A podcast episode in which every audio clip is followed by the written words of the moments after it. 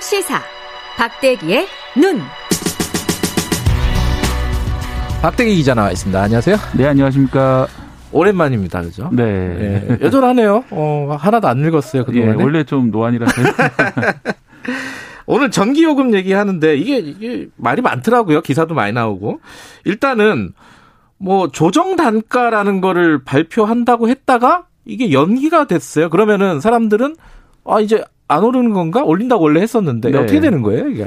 일단 조정 단가라는 게 전기요금을 구성하는 여러 가지 비용 중에 일부에 불과하고요. 아, 일부예요, 그게? 예. 음. 조정 단가를 반영해서 이제 계산을 하는데 이 전기요금 가장 큰 부분이 사실은 전력 양요금이라고 몇 킬로와트시를 썼느냐 여기에 그렇겠죠. 따라서 요금이 음. 다른 건데 거기에 대해서는 지난해 12월 달에 이미 올린다고 발표를 했었습니다. 아, 그거는 요번에 연기와 상관없는 거예요, 예, 그러면? 그러니까 아하. 4월 달, 그러니까 다음 달부터 그 요금은 1kW 시당 6.9원이 오르도록 예, 음. 발표가 돼 있고요. 네. 거기 따라서 어 1kW 시당 6.9원 하면은 감이 잘 안 오실 텐데 일반 4인 가구 같은 경우에 350kWh를 쓰거든요. 아, 평균적으로? 예. 그렇기 때문에 한 달 요금이 2,400원 정도 오른다. 음. 다음 달 사용하시는 요금이 2,400원 오르면 5월 달에 고지서가 나오겠죠. 네. 5월 고지서를 보시면 예, 전에보다 2,400원은 오르는데 그럼 연기한 것이 무엇이냐? 연기한 것은 여기서도 추가적으로 올리는 부분이 있습니다. 연료비 네. 연동제라고 하는데요. 네.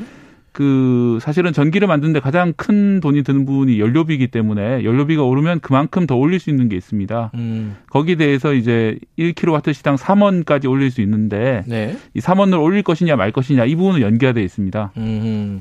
근데 지금 대선 기간에 윤석열 당선인이 뭐 동결하겠다, 네. 올리지 않겠다라는 공약 공약이 약속이죠 했는데 그러면은 이 6.9원 올린다고 발표했던 예. 거를 뭐 다시 뭐 회의 같은 거 열어갖고 취소할 수 있는 거 아니에요? 예, 그 법적으로는 취소를 할 수가 있는데요. 예. 일단 윤 당선인 같은 경우는 현재 뭐 대통령은 아니시기 때문에 예.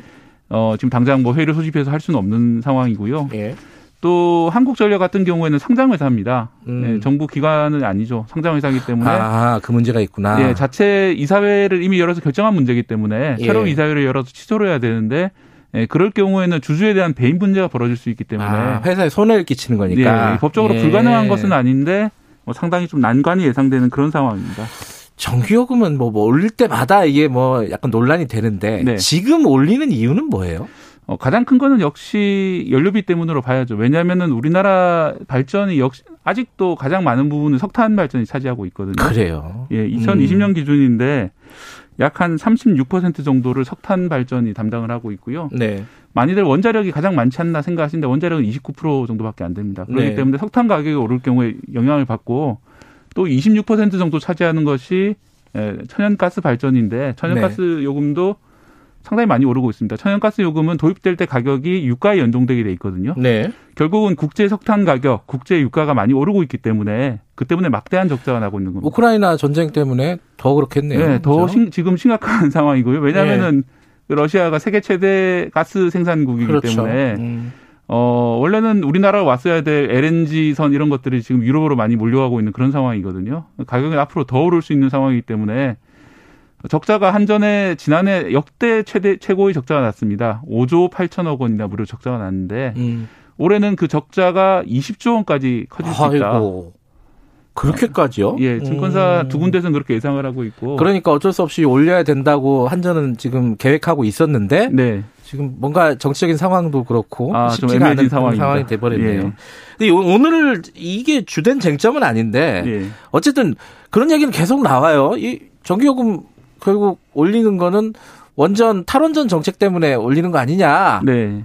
그거 뭐 간단하게 이거 뭐 맞는 얘기예요, 틀린 얘기예요, 어때요? 어, 일부 영향은 준 것 같습니다. 음. 일부 탈원전 영향은 있었습니다. 왜냐하면은 탈원전이 없었다면은 어, 월성원전 1호기라든지 조기 폐쇄를 안 했을 수도 있고요. 네. 또 신한울 1, 2호기나 신고리 5호기 같은 어, 세 곳의 원전 세 개 정도가 어, 현재 추가로 가동됐을 가능성이 있습니다. 네. 아주 긍정적으로 봐서 이 모든 네 개의 원전이 다 가동된다 하더라도 어 전체 비중 중에서 원전이 차지하는 비중이 한 4% 5% 정도만 늘어나는 그런 효과거든요. 4, 음. 5% 포인트 정도 네. 늘어나는 건데 아까 말씀드렸던 것처럼 석탄 발전과 가스 발전이 62%를 차지하고 있기 때문에 4, 5% 포인트 원전이 늘어난다 하더라도 약간은 도움이 됐겠지만은 어, 현 시국에 아주 결정적인 영향은 없었을 거다라고 그러니까, 생각합니다. 아, 영향은 있었지만 전체를 뭐 좌지우지할 만한 문제는 아니었다. 네, 뭐요 정도네요. 뭐 이거 나중에 뭐 다시 한번 다룰 기회가 예. 있을 것 같고. 자 그러면은 아 다시 아까 그 윤석열 당선인 얘기로 네. 돌아와서 4월 전기요금 인상 백지화 이게 윤석열 당선인이 얘기를 한 건데 이거는 아까 뭐 배임 문제도 걸리고 네. 그죠 한전 쪽에 뭐 안 되는 건가요? 일단은 그 윤 후보 윤 당선인 같은 경우에 후보 시절에는 이게 현 정부에서 올린 것에 대해서 이제 크게 비판을 하는 입장에서 이렇게 말을 했는데요. 이게 현재는 지금 아직 취임하기 전이기 때문에 공식적으로 이렇게 뭐 행정력을 발동할 수는 없는 그런 상황입니다. 음. 하지만 공무원이라든지 한전에서는 이 공약 사항에 들어가 있기 때문에 네. 상당히 지금 신경을 쓰고 있는 상황이고 예. 어, 시장도 어떤 식으로 결정을 내릴까에 대해서 주목을 하고 있는데요. 네. 근데 20조 원이라는 그러니까 20조 원은 이제 가장 크게 봤을 경우고 네. 일반적인 증권사들도 어한 15조 원 정도 올해 적자 날 거라고 보고 있는데 음. 그렇게 되면은 어, 요금을 올리지 않으면 상당히 그 방법이 제한이 됩니다. 네. 회사채를 발행을 하거나 아니면 정부에서 예산으로 지원을 해줘야 되는 문제가 생기는데 아하. 그러면 또 다른 비용이 발생할 수 있죠. 이자 비용이 발생한다든지 음. 어, 정부의 그 재정 그 악화가 계속 더 반복되는 문제가 있기 때문에 현실적으로는 요금을 올리지 않을까 결국은 네. 그렇게 시장에서는 전망을 하고 있습니다. 그래서 현재 한국전력 주가가 상당히 낮은 편인데 그리고 또 부채가 올해 20조까지 난다고 하니까 이걸 주식을 팔아야 되는 게 아니냐 뭐 이렇게 생각을 하시는데 일각에서는 일부 그 증권 애널리스트들은 이 곡소리가 날 때 비중을 확대하라 뭐 이런 격언을 얘기를 하면서 위험합니다. 그래도. 예, 언젠가는 오르지 않을까 뭐 이렇게 음. 예상도 하고 있- 있는 상황입니다. 근데 윤석열 당선인이 요즘 분위기 보니까 어 지키겠다 뭐 이런 생각들을 많이 갖고 있어가지고 예. 청와대도 옮기겠다 뭐 이러니까 이건 어떻게 될지 좀 지켜봐야겠네요.